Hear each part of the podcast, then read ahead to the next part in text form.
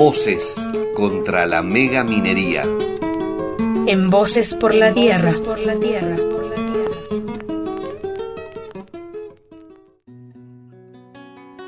Bueno, y como anunciamos, es el momento de retomar cuestiones que ya venimos hablando eh, sobre la iniciativa popular y esta campaña. Ya que está en miedo. agenda, Sí, por el fin. lobby, por los- las empresas periodísticas hegemónicas, vamos también a hablar Sí, de la tiene lo bueno. popular. Y lo malo, ¿no? De que esté en agenda porque se dicen muchas cosas como que va a cerrar el lugar, que no se van a poder usar detergente. Que la señora en su casa no va a tener para lavar los platos. La cantidad de ter- cosas terribles que hemos Sí. escuchado, un desfile de falacias. Y esta semana cambió un poco el eje de las mentiras y de estas falacias. Creo que se pusieron un poco más las pilas en ver cómo empezaban a atacar, ¿no? Sí, por lo menos no ser tan burdos, pero igual se habló mucho de la supuesta necesidad de soberanía energética ligada al uranio, ¿sí? Cuestión no menor cuando hablamos de esto es que el uranio está en el cauce del río Chubut, ¿sí? Cuando- Repitamos, el uranio está en el cauce del río Chubut. Y después que, bueno, la, la energía nuclear también, ¿no? Está siendo cuestionada y debatida en todo el mundo. Sí, se podría hablar extensamente sobre la energía nuclear. Lo dejamos para, para otro Sí, programa, por ¿no? Sí.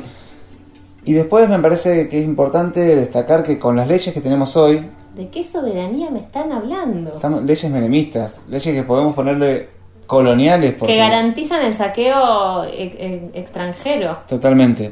Con el Código Minero de 1997 es imposible pensar en que una- alguna extracción minera pueda llegar a derivar en soberanía nacional, en soberanía energética nacional, sí, porque básicamente el uranio se carga, se va a cargar en barcos, no se va a procesar acá, se lo van a llevar empresas extranjeras y nacionales Van a ser los pasivos socioambientales.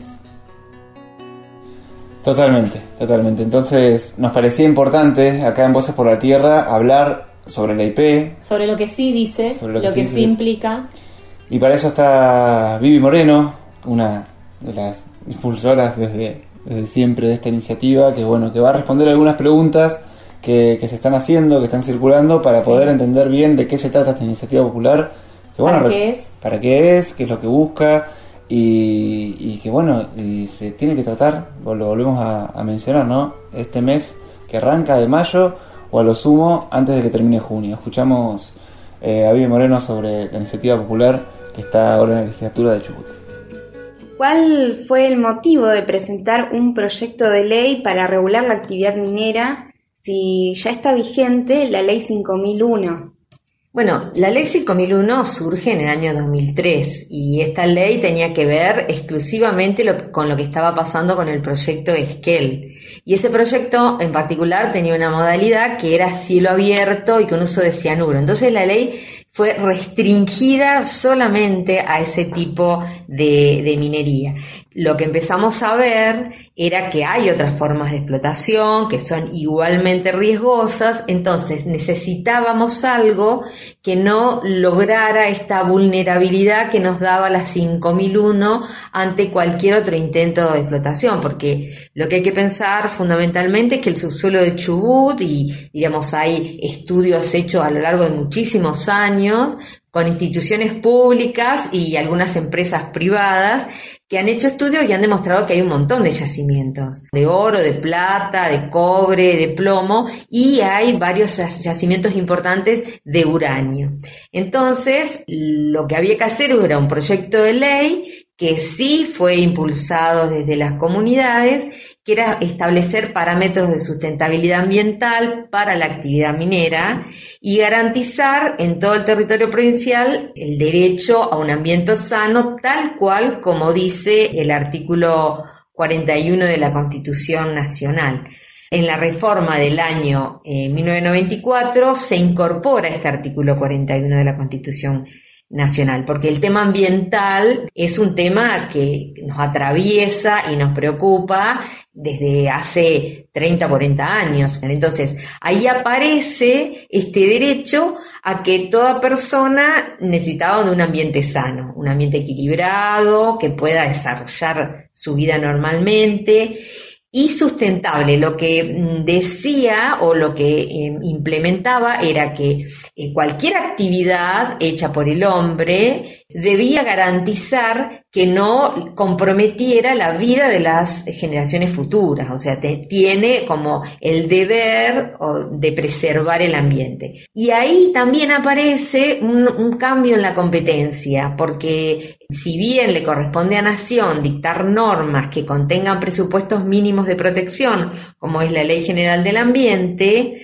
las provincias tienen que hacer leyes complementarias. Las provincias eh, están habilitadas para, diríamos, cumplir con ese artículo 41 de la Constitución a través de leyes propias. Claro. Y este proyecto de ley que presentaron vecinos y vecinas de diferentes comunidades, ¿por qué se llama iniciativa popular?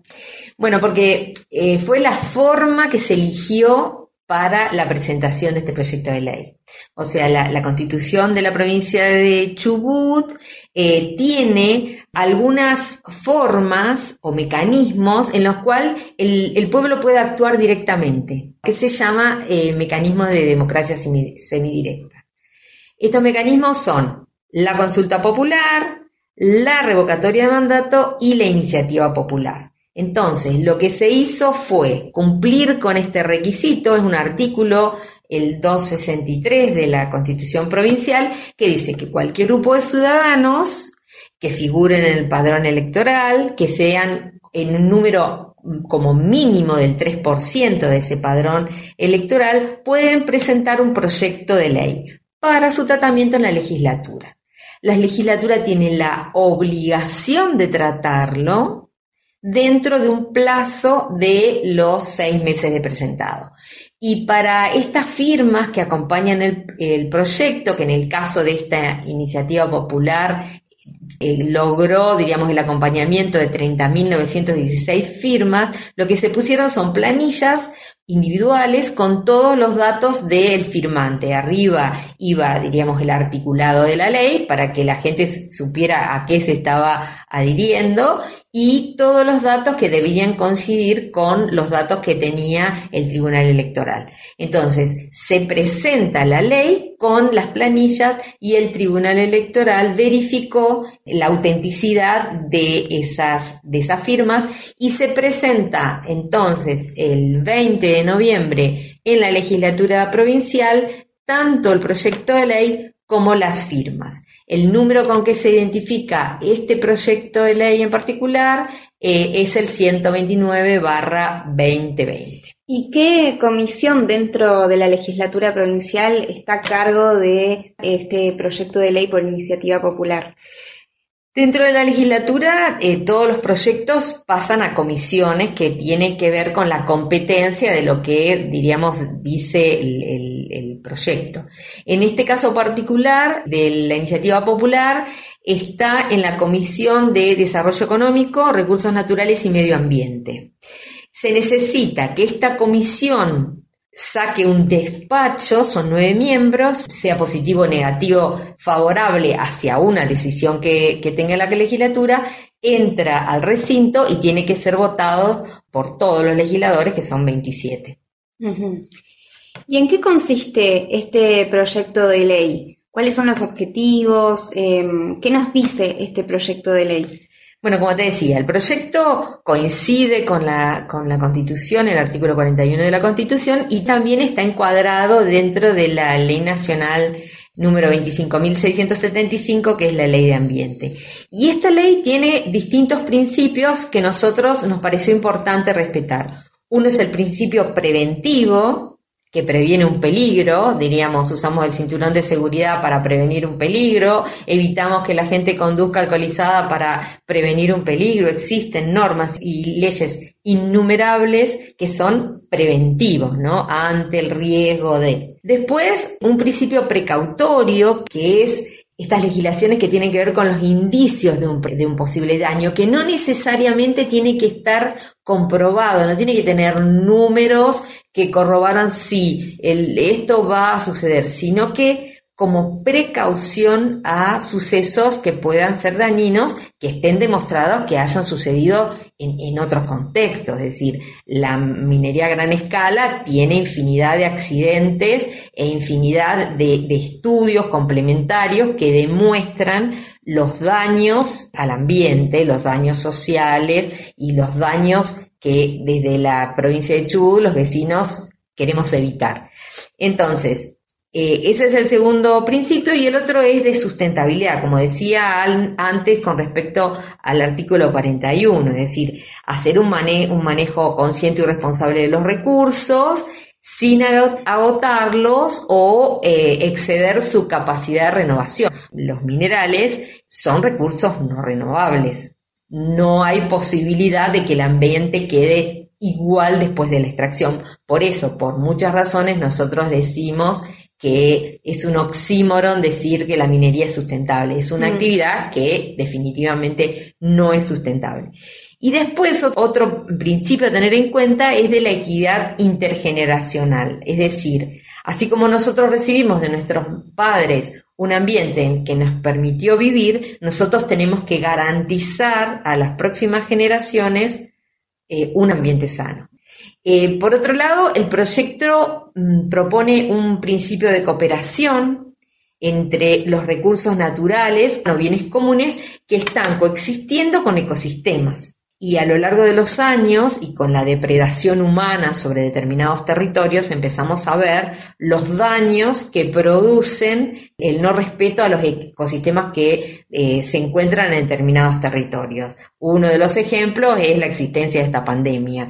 Que quieran hablar o no, tiene que ver con el no respeto a este equilibrio entre las acciones humanas y los ecosistemas existentes. Entonces, nosotros planteamos es que los recursos deben ser utilizados de forma equitativa y racional.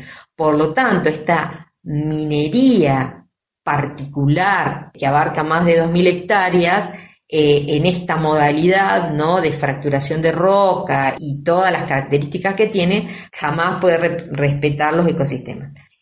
Hay, existe también un principio de congruencia entre la legislación provincial o municipal y en temas ambientales, que debe adecuarse a las normas nacionales o a la legislación nacional. Y algo importante que hoy que la humanidad empieza a preocuparse por el futuro, ¿no? La viabilidad de poder habitar este planeta, que tiene que ver con que tiene que aparecer una progresividad y no regresividad en temas ambientales. Es decir, si nosotros tenemos una ley 5001 que prohíbe un solo tipo de modalidad sobre el ambiente, si legislamos sobre el mismo tema que es determinados tipos de minería, indudablemente tenemos que buscar medidas que aumenten el grado de protección de la calidad del ambiente. ¿Y por qué insistimos quienes defendemos el agua y el territorio en que se tiene que aprobar este proyecto de ley? ¿Por qué es importante su aprobación? Y bueno, esto va a garantizar el uso racional y sustentable de los recursos naturales, va a proteger los recursos hídricos, ¿no? En este momento del cambio climático, en este momento que un tercio de la población de, Chubut depende de un único río que lo atraviesa de oeste a este, como es el río Chubut, en este momento que diríamos el acceso al agua potable en, en algunos lugares del planeta es un imposible, que el agua dulce va decreciendo y además va aumentando la población, indudablemente proteger los recursos hídricos de una actividad que necesita de agua, porque es una industria que necesita inevitablemente del agua, por esto de tener los metales diseminados y tener que extraerlos entonces, está comprometido indudablemente, porque siempre los emprendimientos mineros van a estar cerca de fuentes de agua, superficial, subterránea, como sea. Después, bueno, como decíamos antes, mantener el equilibrio y la dinámica de los sistemas ecológicos, eh, asegurar la diversidad biológica, prevenir justamente los efectos nocivos o peligrosos de cualquier actividad humana que se genere sobre el ambiente. Hoy se está cuestionando cada vez más qué hacer y se está intentando, eh, diríamos, dañar lo menos posible el planeta. Después, una sustentabilidad que no solo sea ecológica, sino económica y social, porque la megaminería, digamos, es un motor de desarrollo del capitalismo, pero no es un beneficio económico para todos. Esto de que las fuentes de trabajo son, van a ser limitadas, temporales y existen otras actividades que van a competir por el agua o van a competir por el territorio, actividades que sí se pueden mantener durante años y generaciones en el lugar. Entonces, eso también es un efecto nocivo. Y los efectos eh, sociales que aún lo podemos vivir en una ciudad como Esquel, aún sin estar instalada, aún trabajando una explotación minera, eh, la comunidad perdió la paz social, Chubut perdió la paz social desde la llegada de la, de la minería y este intento voraz por eh, sacar los, los minerales del territorio. Así que es un cambio que no estamos dispuestos a pagar. Después, bueno, como dijimos, los riesgos ambientales, eh, prevenir la posibilidad de emergencias ambientales, porque existen imprevistos como, como fue, diríamos, la erupción de un volcán en Chile que complicó la situación ambiental o cualquier fenómeno natural que indudablemente nos puede, puede alterar la, la vida cotidiana. Si además le agregamos esto que está comprobado que, que es dañino, digamos, sería como como muy irracional, ¿no? O sea, desde, desde la concepción de la conservación de un ambiente sano, tengo que evitar todo aquello que lo comprometa. Y además remediar algunos pequeños emprendimientos que se hicieron y que todavía no están resueltos, como por ejemplo la mina de uranio de los adobes, que, bueno, los estudios de cuánta irradiación eh, eh, están en la zona y cómo están esos desechos que quedaron al lugar, que lo único que hicieron es ponerle un alambrado para separarlo del río Chubut, que está muy próximo, todo eso también hay que, hay que remediar y lo establece la ley. ¿Qué actividades prohíbe entonces este proyecto de ley? Particularmente prohíbe aquellas extracciones de minerales metálicos, lo que están en el código de minería, en lo que figura como de primera categoría, porque justamente como están diseminados es necesario hacerlo a gran escala. Y es un proceso hidroquímico que van a agregar sustancias químicas que son tóxicas o peligrosas en enormes cantidades, cuyos desechos van a quedar en el ambiente a perpetuidad y que están, bueno, en lo que figura como en el anexo 1 de la ley de residuos peligrosos, es decir, ¿Por qué la minería metálica? Porque no está más en beta, no es más la minería tradicional, es una minería que tiene que hacerse en una forma rápidamente, con altísimo impacto sobre el ambiente y usando estas sustancias que van a contaminar, diríamos, el, ambiente. Y van a ser arrastradas por el viento, va a ser arrastrada por el agua y van a estar en, en los suelos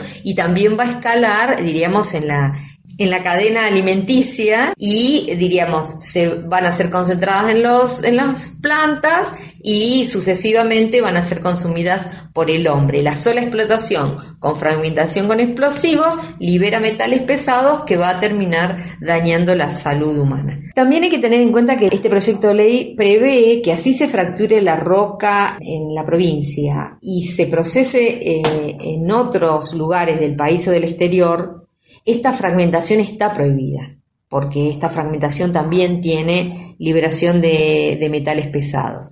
Además, eh, lo que sí plantea fundamentalmente es eh, la actividad minera sobre minerales nucleares como el uranio y que las concesiones actuales deberán proceder al cierre, remediación, recomposición y restitución que se necesiten. Otro de los temas que agrega es, para los minerales metálicos, que va a estar prohibida su extracción, lo que está prohibida es todas las etapas, tanto el cateo, la prospección, la exploración, la explotación y el almacenamiento de sustancias minerales.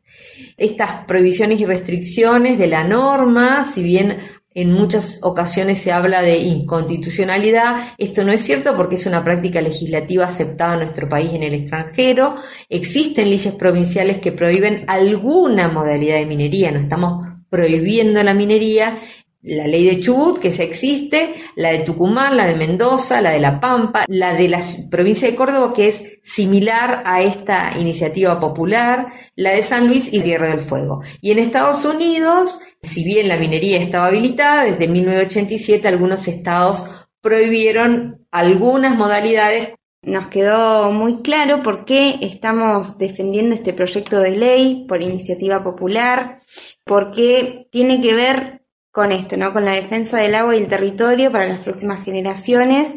Ahora queda en manos de los y las diputadas para que sea aprobado. ¿Y pueden no tratar este proyecto de ley o es obligación de las y los diputados tratarlo? Tienen obligación de tratarlo. Pueden no aprobarlo, pueden modificarlo, pero no pueden no tratarlo. De todas maneras, las modificaciones no debería ser un fraude legislativo como fue la primera iniciativa popular, donde se cambió la esencia de la ley y de una ley de protección a la minería se hizo una ley de habilitación a la minería. Bien, entonces seguiremos en las calles, organizados y en estado de alerta y movilización para que se apruebe sin modificaciones este proyecto de ley que representa la voluntad del pueblo de Chubut. Por supuesto. No a la mega minería, no a la planta nuclear, vienen a contaminar el pueblo, la flor y el día. No me hablen de ecología, la mentira contamina, en Tilcara en Famatina Cerro solo y lonco pues, la lucha avanza de pie para gritar no a la mina.